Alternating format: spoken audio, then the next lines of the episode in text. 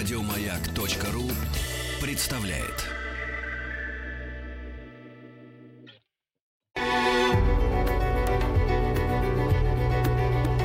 Много букв. Любимые тексты главных персон современности – Здравствуйте, дорогие радиослушатели. Меня зовут Игорь Лебедев. И я рад возможности познакомить вас со своей новой книжкой из серии ретро-детективов про сыщика Ардова. Это уже третья книжка серии. Она не так давно вышла в издательстве «Эксмо». Называется она «Формула алхимика». Действие в ней, как и в предыдущих частях, разворачивается в Санкт-Петербурге в последние годы XIX века. Это очень яркое время для криминалистики.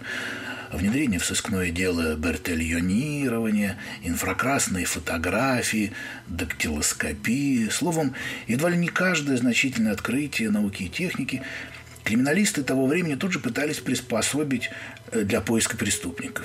Сейчас все это обыденность, но когда у тебя есть возможность впервые сообщить героям, что, оказывается, существуют, к примеру, разные группы крови, это наполняет повествование какой-то трепетностью, что ли. Сыщик Ардов обладает особым свойством. У него уникальная память. Он помнит все, что когда-либо видел, слышал или читал. И это не, не фантастика. Прообразом Мардова послужил реальный человек по имени Соломон Шерешевский. Он не был сыщиком. В советское время он выступал с уникальными мнемоническими представлениями. И почти 30 лет его наблюдал выдающийся психолог Александр Лурия, обобщивший свои размышления в работе, которую назвал «Маленькая книжка о большой памяти». Она вышла в 1965 году. В ней он не столько описал приемы и техники мнемоники, сколько пытался понять, как сказывается выдающаяся память на личности человека, его мышлении, воображении, поведении.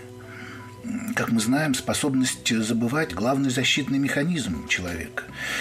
Так вот, Ардов этого лишен. Он вынужден помнить все ужасы, с которыми столкнулся в жизни. Еще одно необычное свойство Ардова тоже взято у Шерешевского. Это врожденная синестезия такой э, нейрологический феномен, при котором раздражение в одной сенсорной или когнитивной системе ведет к автоматическому непроизвольному отклику в другой. Ну, например, Илья Алексеевич может э, сказать собеседнику, какой у вас теплый и рассыпчатый желтый голос – он действительно видит звуки и чувствует вкус. Э, внезапный лай собаки за окном может запросто превратить его утренний кофе в э, куриный бульон. Если память Ардову хоть как-то помогает в расследованиях, то синестезия, напротив, порядком мешает. Внезапные приливы неожиданных вкусов, цветные звуки – все это здорово отвлекает и мешает сосредоточиться. Ну вот, я надеюсь, что чуть-чуть заинтересовал вас героем. И теперь хочу прочитать несколько глав из «Формулы алхимика».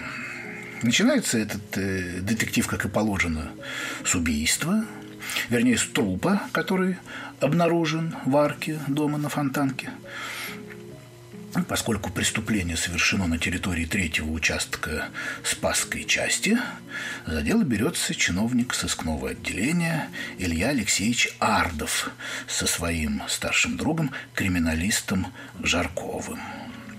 Поиски злоумышленника заведут Илью Алексеевича на самые высоты государственной пирамиды, где ему даже придется спасать судьбу денежной реформы, затеянную министром финансов Витте, знаменитое введение золотого стандарта в 1896 году. Итак, формула алхимика, глава третья. На обед Ардов отправился к княгине Баратовой, которая обожала крестника и требовала ежедневных визитов. По заведенной традиции Прием пищи сопровождался музыкой, вытекавшей из шкатулки Аристона, ручку которой торжественно вращал старик-лакей в расшитой ливрее. Испещренные дырочками латунные диски в бумажных конвертах Баратова регулярно присылала по почте швейцарская компания «Эрлих Бривет», наладившая перфорированную запись последних музыкальных новинок Европы. Анастасия Аркадьевна нуждалась в мнениях крестника по обширному кругу вопросов – для начала обсудили предстоящий костюмированный бал английской знати в резиденции герцогини Девонширской на Пикадилли по случаю бриллиантового юбилея правления королевы Виктории. Фантазии англичан можно было позавидовать.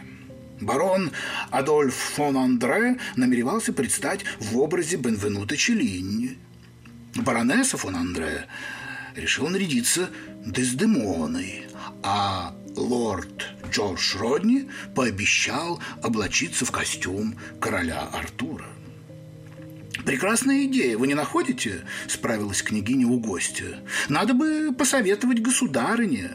Между прочим, она без ума от старинных костюмов московского двора. Все эти меха, кафтаны, жемчуга и самоцветы. Хм, пожалуй, ей бы пошел костюм Марьи Ильиничны согласился Ардов, вспомнив иллюстрации Соломко к сказке о царе Салтане для издательства Суворина. Государыня не прочь восстановить некоторые обряды тех времен, слегка понизив тон, секретным голосом добавила Анастасия Аркадьевна. «Хм, «Через пять лет будет 290-летие дома Романовых», – поддержал Илья Алексеевич. «Прекрасный повод нарядиться в Стрельцов и Сокольничих». Княгиня пришла в совершеннейший восторг от идеи маскарада при русском дворе и еще долго фантазировала, в каком костюме мог бы органично смотреться ее гарнитур из массивных изумрудов. Далее коснулись вопроса целесообразности приобретения в конюшню гигиенически экономического аппарата для кормления лошадей овсом производства фабрики проволочных изделий братьев Млынарских и обменялись мнениями насчет объявленной в Ниве подписки на 12 томов Бубарыкина. Писатель он значительный, размышляла вслух Анастасия Аркадьевна, самим Толстым ценимый – Думаю, такого надо иметь в библиотеке. К тому же это ведь именно он ввел у нас понятие «интеллигенция». Вы как его понимаете?» – ошарашила она собеседника непредсказуемым скачком мысли. «Э, «Подразумевается некоторая образованность», – начал Илья Алексеевич под одобрительные кивки княгини, «и, пожалуй, такой взгляд на положение вещей, при котором предметом беспокойства выступают прежде всего интересы угнетенных. «Прекрасное определение!» – похвалила крестника Анастасия Аркадьевна и перешла к обсуждению слухов о девальвации и грядущих страшных потрясениях во всех денежных и хозяйственных делах империи из-за подготовленной Витте денежной реформы. Откровенно говоря, опасности снижения покупной цены кредитного рубля я не вижу, поделился мнением Ардов. При переходе денежной системы на золотой стандарт каждый рубль получит выражение в определенном количестве золота, а серебряные и медные монеты останутся разменными. При такой крепкой привязке к золоту обесценивание денег теоретически кажется невозможным, если только само золото почему-либо не утратит свою цену. Но это невозможно, потому что его мало. Наконец, Анастасия Аркадьевна вспомнила и про свой визит недельной уже давности к французской прорицательнице мадам Энтеви, о котором все никак не удавалось поговорить с крестником. Ардов ощутил во рту неожиданные кисло-сладкие ноты тамаринда и с удивлением взглянул на картофельный рулет с грибами, вкус которого до этого казался вполне уравновешенным по части специй. Я считаю, что современное возрождение оккультических знаний на научных началах достойно всякого поощрения, начала Анастасия Аркадьевна, явно напитавшись мыслями по данному вопросу из последнего номера «Ребуса». Наконец-то современные ученые начинают мало-помалу обнаруживать всю вопиющую несправедливость порицательного отношения к таким явлениям, как магия и алхимия. Княгиня прервалась в ожидании реакции. Ардов невозмутимо поглощал пищу.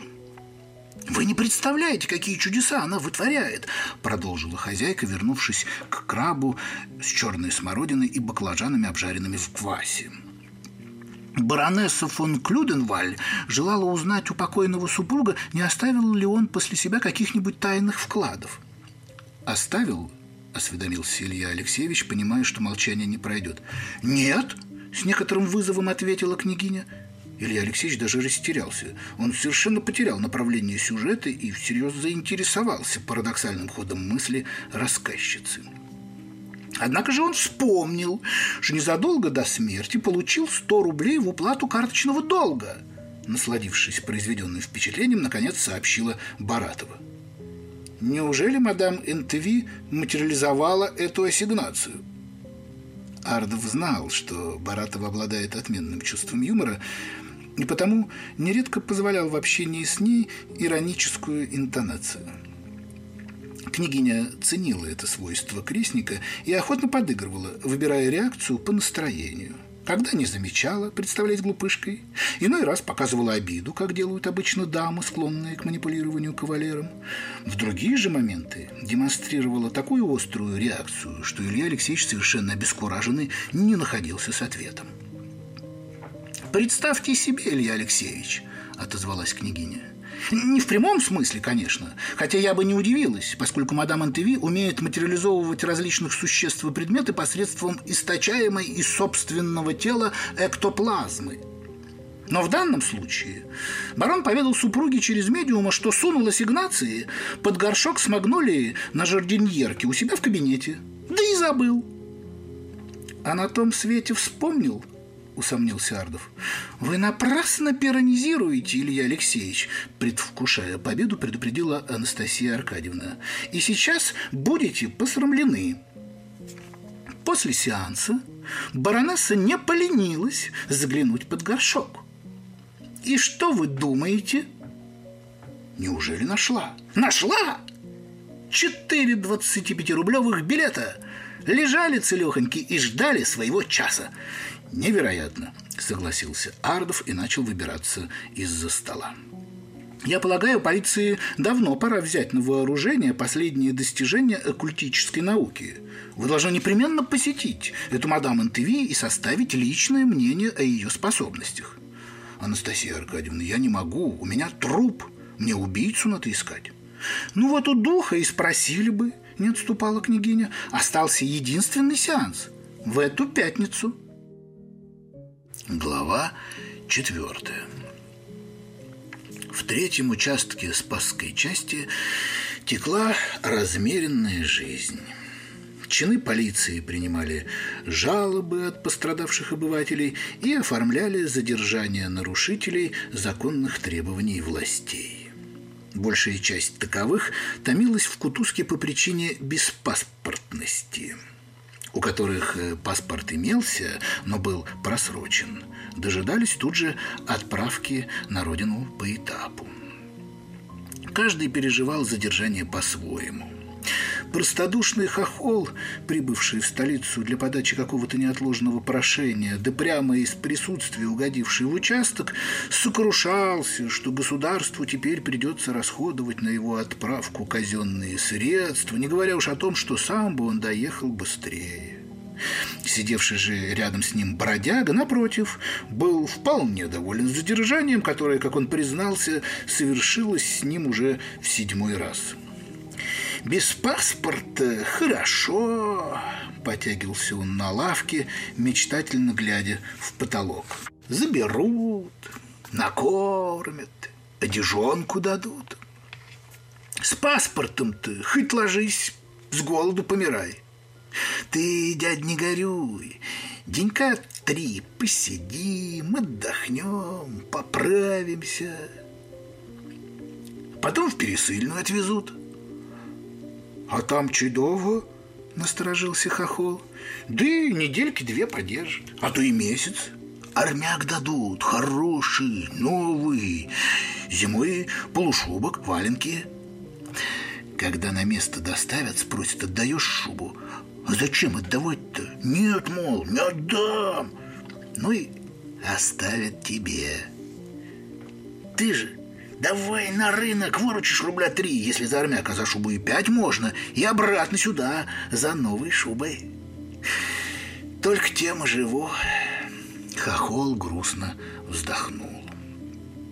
В приемной зале перед толстым полицейским чиновником Облауховым сидел на стульчике плюгавый мужичок в причудливом костюме монашеского покроя с жидкой бороденкой и выражением высшего благочестия, сильно контрастировавшим с явными признаками беспутной жизни на лице.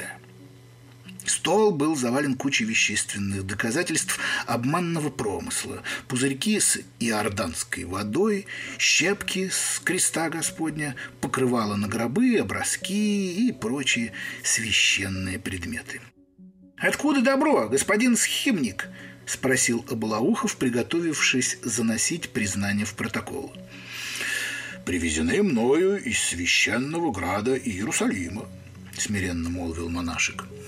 Ты же говорил, что с Афона пришел. И там был, не теряя достоинства, кивнул паломник. Подвязался в исихасском делании.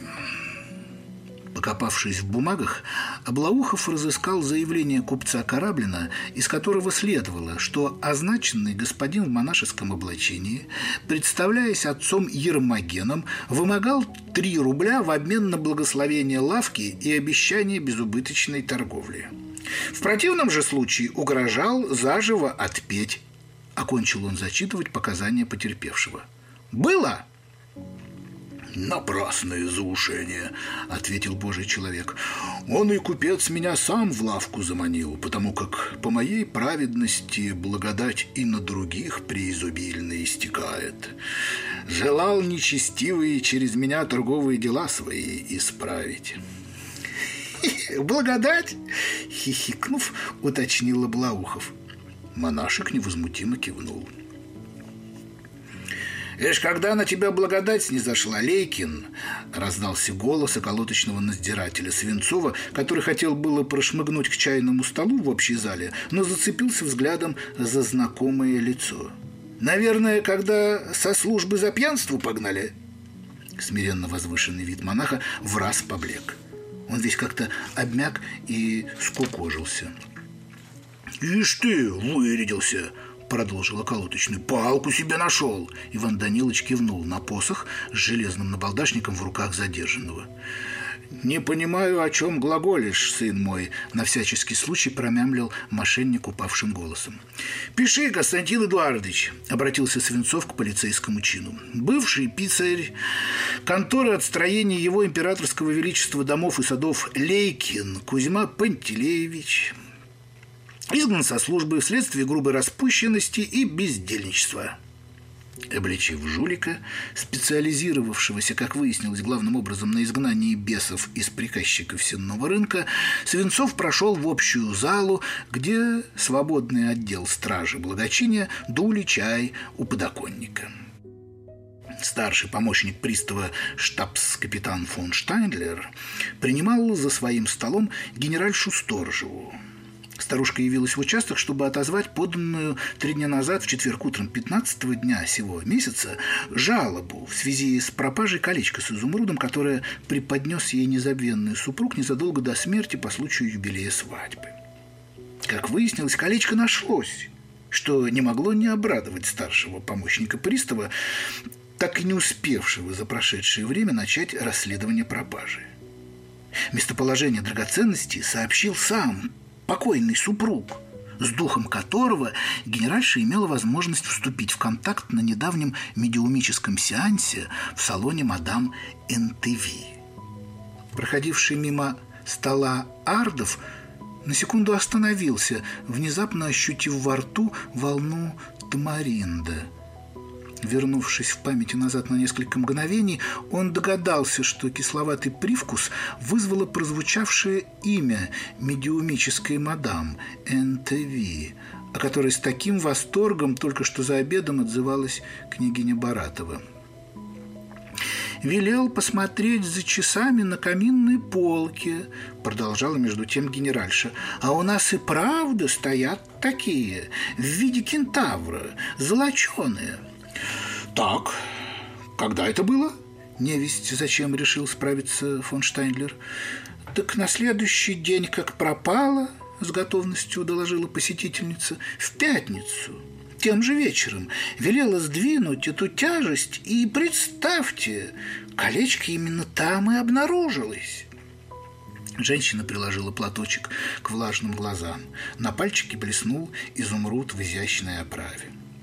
«Так стало быть, э, закрываем дело», – на всякий случай уточнил старший помощник – едва скрывая радость от того, что преступление раскрылось само собой и теперь может быть представлено в отчете как результат исключительного усердия и беспримерного служебного рвения. Генеральша кивнула. Точь в точь, как предрек дух Александра Федоровича. Илья Алексеевич двинулся далее, в прозекторскую, где Жарков заканчивал осмотр утреннего трупа, и последнюю фразу генеральши, наверное, уже и не слышал. «Видите эти пятна?» – указал криминалист на руки покойника на секционном столе. Ардов подошел ближе. «Это ожоги. Такие можно получить в ходе химических опытов».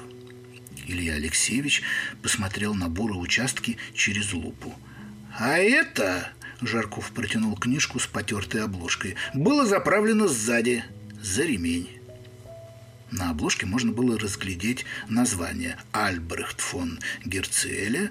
Происхождение неорганических веществ». Ардов полистал. «Это, кажется, о химии?» «Да, любопытное издание», – отозвался Петр Палыч, не переставая звенеть стеклом в настенном шкафчике, где в плоскодонной колбе хранилась бурая жидкость с острым запахом.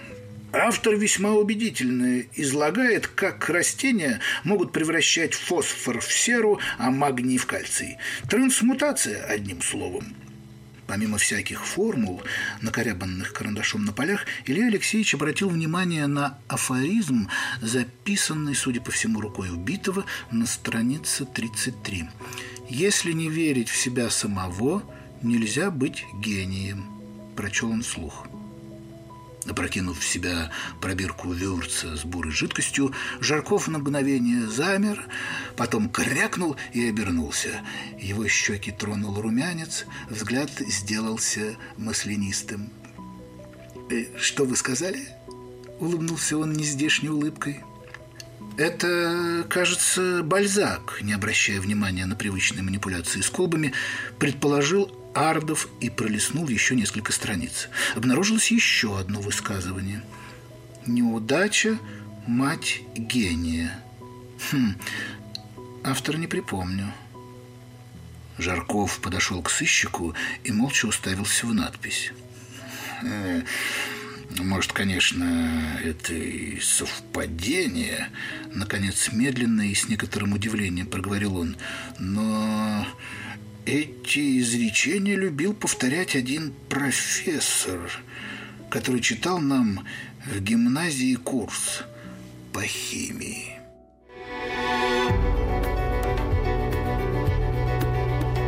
Много букв. Много букв. Любимые тексты главных персон современности – Дорогие радиослушатели, я напоминаю, что меня зовут Игорь Лебедев, и сегодня мы слушаем начальные главы из моей книжки. Это детектив про сыщика Ардова, который называется «Формула алхимика». Глава пятая. Жарков на отрез отказался следовать в Альма-Матер, не заглянув по пути в ресторанчик на Садовой, где в одном из залов была налажена система быстрого самообслуживания. Двигаясь вдоль стойки с умопомрачительным количеством готовых к употреблению яств, Петр Павлович остановил выбор на бутерброде с бужениной, но, подойдя для расплаты к буфетчику за стойкой, не выдержал и выхватил из верхнего ряда уже наполненную рюмку скрепительным напитком. Илья Алексеевич ограничился пирожком с брусникой принятая порция зубровки и общая гастрономическая обстановка всколыхнули в памяти Жаркова обстоятельства первого своего посещения ресторана, которое состоялось как раз по случаю окончания последнего экзамена в гимназии, той самой, куда он взялся сопроводить Ардова. Решили всей компанией поехать в ресторан зоологического сада. Ударился он в воспоминания, погрузившись в коляску и указав извозчику адрес. Во-первых, это было вроде как за городом. Во-вторых, там было варьете. Ну, а в-третьих, э, ресторан там считался недорогим. Грохот колес по булыжной мостовой заглушал половину слов рассказчика, но Илья Алексеевич решил не переспрашивать, воспринимая голос спутника скорее как род мадригала. Надо сказать, что визит такого рода был для нас делом необычным. Мы понятия не имели, как подступиться. Встали у входа и шагу не смеем ступить. Ну, помолчали, Пошли гулять по саду, считать наши капиталы. Выяснили, что на праздничный ужин можем пустить по 2 рубля на человека. Хватит ли? Бог весть. Пошли обратно в ресторан. Мэтр Дотель тут как тут, в смокинге, с бантиком. Что ему угодно, молодые люди. Ну, объяснили ему так, мол, и так. Первый раз – все, говорит, устроим в лучшем виде. Только скажите, сколько у вас человек и какую сумму планируете э, ассигновать на празднество. Ну, сказали ему. Возвращайтесь, говорит, через полчаса. Пошли, стало быть, еще погуляли. Возвращаемся. Мать честная. Испугались даже. Длиннющий стол и весь уставлен, как в сказке. Бутылки, закуски, фужеры. Думаем, не ошибся ли? Как бы еще денег не потребовал. Но оказалось, все было предусмотрено в пределах наших капиталов. Понятно, что портвейны были дешевые, шампанское суррогатное, закуски тоже не из дорогих. Но до чего ж красиво было подано какие этикетки на бутылках, какое оформление блюд. Жарков даже причмокнул, вспоминая, как он уминал котлету, конфузливо посматривая на эстраду, где высоко поднимала ноги полуголая шансонетка. Гимназия располагалась по первой роте Измайловского полка во флигеле домовладения братьев Тарасовых. У младших классов занятия как раз закончились, поэтому по коридорам носились мальчишки в черных тужурках, затянутые в лакированные ремни. Из зала доносились звуки гимназического хора и духового оркестра, репетировали кантату для предстоящего праздника. Горский переспросил старичок в синем форменном сюртуке с белой бородкой, столкнувшись на выходе из комнаты для учебных пособий с двумя господами. В руках у него был макет додекаэдра. «А вы по какому поводу интересуетесь?» Евгений Яныч, я Петр Жарков, выпускник вашей гимназии, попытался расположить к себе учителя криминалист. Вы читали у нас математику и геометрию. Ах, Жарков, старичок прищурился. Это вы мне бюст Декарта расколошматили? Ардов досадливо сжал губы. Как видно, Петр Палыч оставил по себе в гимназии не лучшую память. «Не я, а Сорокин!» – мгновенно отозвался Жарков голосом провинившегося ученика. «Причем э, пострадал только нос». «Нос пострадал у Томского!» – строго указал старичок и двинулся по коридору. Евгений Яныч, я защищался. А у Декарта и нос, и подбородок, и прическа, продолжил обвинительную речь математик. Пришлось заменить Паскалем. Вы осознаете разницу? Конечно. Профессор остановился и обернулся в ожидании ответа. Жарков набрал воздух в легкие и замер, послав Ардову взгляд с мольбой о помощи. В отличие от Декарта, Паскаль не признавал всемогущество разума, утверждая, что не только разум, но и чувства также дают человеку познание истины, каждое в своей области. Пришел на помощь Илья Алексеевич, мысленно отыскав нужную страницу в истории математики от Декарта до середины XIX столетия. Преподаватель оглядел незнакомца со снисходительным интересом, однако уловил в ответе явную попытку превознести Паскаля, которого, очевидно, недолюбливал. «Скажете еще, что сердце – орган познаний», – проворчал он. Вокруг стоял гвалт. Один младшеклассник, разбежавшись, проскользил на ранце по паркету и врезался в Жарков, и едва не сбив с ног. Пинаретов!» – окрикнул гимназиста старичок. Тот вскочил, быстро поклонился, изображая раскаяние, и помчался дальше, оглашая коридор воинственными возгласами. «Так что профессор Горский?» – позволил себе вступить в разговор Ардов. «Он больше не преподает». Старичок продолжил путь по коридору. «Умер?» «Вот еще!» – фыркнул математик. «Он моложе меня на пять лет». Не исключено, что старик воспринимал себя местным Декартом, а бывшего коллегу недолюбливал именно как разрушителя основ. Господин Горский всецело увлекся, как вы изволили выразиться, познанием истины. В голосе Евгения Яновича проступили нотки обиды и даже раздражения. Не мне судить, но, по-моему, этот процесс повлиял на него не лучшим образом. Он остановился у двери в класс. Гимназисты сновали туда-сюда, с любопытством поглядывая на незнакомых посетителей.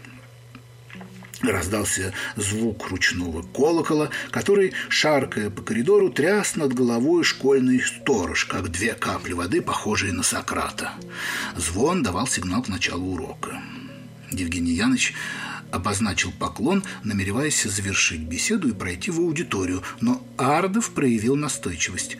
«Где мы можем его найти?» С квартиры он съехал еще полгода назад. Безвылазно торчит у себя в лаборатории. Это где-то за обводным каналом. Нельзя ли получить точный адрес? Ну, понятия не имею. Никаких контактов мы не поддерживаем. Он пытался было мне слать письма с просьбами предоставить некоторые реактивы, но эти прошения были оставлены мной без ответа. «Простите», – не унимался Ардов, чувствуя, что все более раздражает своенравного старика. «Вы сказали «письма». Очевидно, на конвертах был указан обратный адрес?» Учитель поморгал, не понимая, куда клонит визитер. «У вас не остались эти конверты?» – уточнил вопрос Жарков. «Э, «Возможно, валяются где-то в столе», – пожал плечами математик. «Евгений Яныч, вы не могли бы посмотреть?» постараюсь. Зайдите через пару дней. Необходимо прямо сейчас». В голосе Ардова неожиданно обозначились столь безапелляционные нотки, что профессор с удивлением уставился на него. «Господа, у меня урок. Эти башебузуки разнесут класс, если кто-то не возьмет над ними власть». Старичок кивнул за дверь, где бушевала молодая энергия.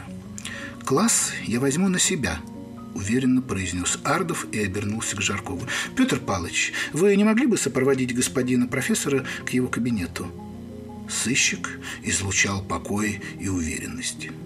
Помолчав, Евгений Янович хмыкнул, сунул ему в руки додекаэдр и заложенный закладкой учебник воинова прямолинейная тригонометрия и молча отправился к лестнице. Жарков поспешил следом, одарив Ардова взглядом, исполненным восхищения и поддержки. Сделав глубокий вдох, Илья Алексеевич ступил в аудиторию.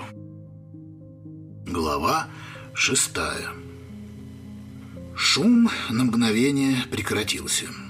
На Илью Алексеевича устремились 27 пар изучающих глаз.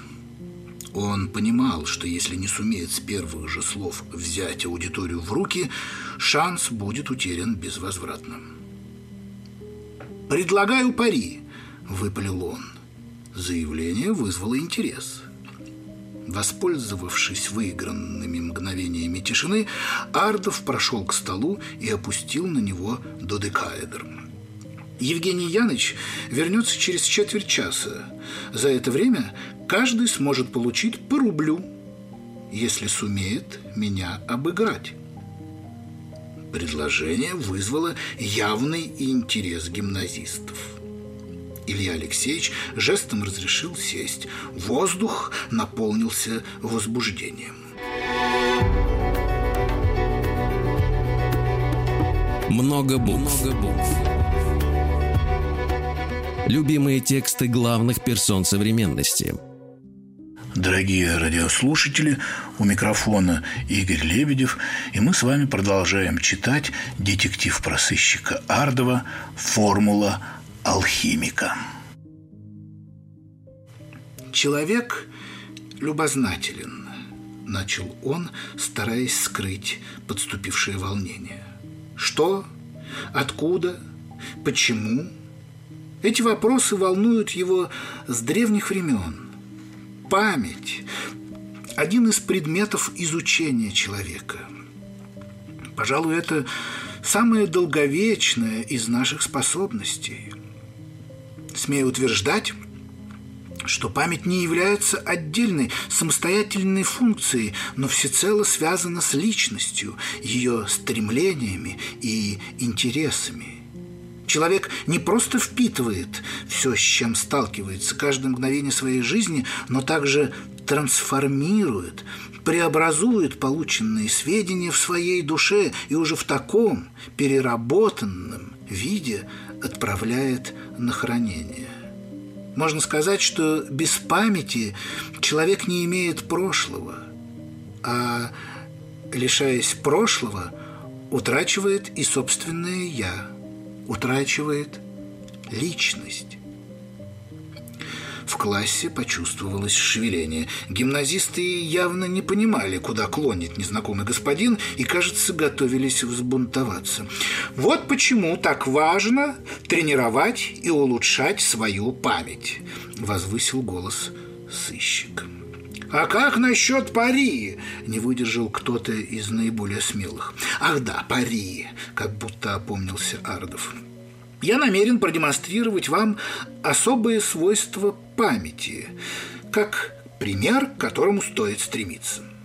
Сейчас каждый из вас по очереди подойдет ко мне, назовет свое имя и положит на этот стол какую-нибудь личную вещицу, ну, неважно что. По окончании я берусь назвать имя хозяина каждого предмета. Если ошибусь, плачу наличными – Илья Алексеевич вынул бумажник и эффектным жестом бросил на стол. «Идет?» Класс возбужденно загудел. Пари обещала явное обогащение. «А что от нас?» Продолжил переговоры все тот же смельчак. Ардов раскрыл полученный от профессора учебник на заложенной страничке и прочел заголовок параграфа. А вы в таком случае обязуетесь к следующему уроку заучить на память параграф 64. Выражение тригонометрических функций углов косоугольного треугольника через его стороны, предложил Илья Алексеевич, рискуя вызвать бурю неудовольствия. На удивление никто не возмутился. Очевидно, жажда близкой наживы притупила бдительность гимназистов. Через три минуты на столе перед чиновником сыскного отделения образовалась кучка вещей из гимназических карманов. Гнутый гвоздь, огрызок карандаша, пуговицы, перочинный ножик, стальная пружинка, кофейная ложечка, игральная карта, спичечный коробок, гривенник, осколок зеркальца, яблоко, папироска, жестянка с гуталином и тому подобные безделицы. Делая вклад в общую коллекцию, каждый представлялся – Иван Капитонов, Елизар Костюшкин, Степан Буланцев, Егор Кусаков. Когда сбор ценностей был завершен, Илья Алексеевич попросил последнего как следует перемешать груду и извлек первый попавшийся предмет. Это был обрывок шнурка. Некоторые хихикнули. «Сие принадлежит Аристарху Карташову», торжественно объявил он, словно вручал похвальную грамоту. Объявленный ученик со смущением принял свою вещь обратно под удовлетворенное хмыканье одноклассников. «Кусок эмблемы с гимназической фуражки», – описал следующий предмет Илья Алексеевич, почувствовав, что интонации циркового конферансье тут будут вполне уместны. «Прошу пожаловать Януария Попова», к столу подошел Януарий, худющий белобрысый паренек с глуповатой улыбкой. Аудитория замерла, пытаясь распознать секрет фокуса. «Такс, а это что? Кажется, свинчатка», – начал входить во вкус Илья Алексеевич. Напряжение постепенно спадало, ему на смену пришли непринужденность и даже некоторый артистизм. За этой вещью Прошу явиться...» Он замер, изображая усиленную работу памяти, в чем, честно признаться, не было никакой нужды. «Прошу явиться Людвига Данненберга!» По аудитории прокатилась волна восторга. Кажется, присутствующие готовы были признать, что оказались свидетелями форменного чуда. Когда Евгений Яныч вернулся в класс, он застал учеников в полном смирении и покорности. Ардов дремал за столом, а у доски стоял отъявленный хулиган Караваев и, запинаясь, читал вслух 68-й параграф учебника Воинова – для решения косоугольных треугольников применяют зависимости между сторонами и тригонометрическими функциями углов косоугольных треугольников. Профессор от неожиданности поперхнулся и кашлянул. Докладчик обратил к нему покорный взгляд. «Продолжай, Караваев!» – поторопился Евгений Янович и удовлетворенно кивнул Ардову. Илья Алексеевич встал – сделал легкий поклон классу и поторопился на выход, где у дверей размахивал конвертом Жарков.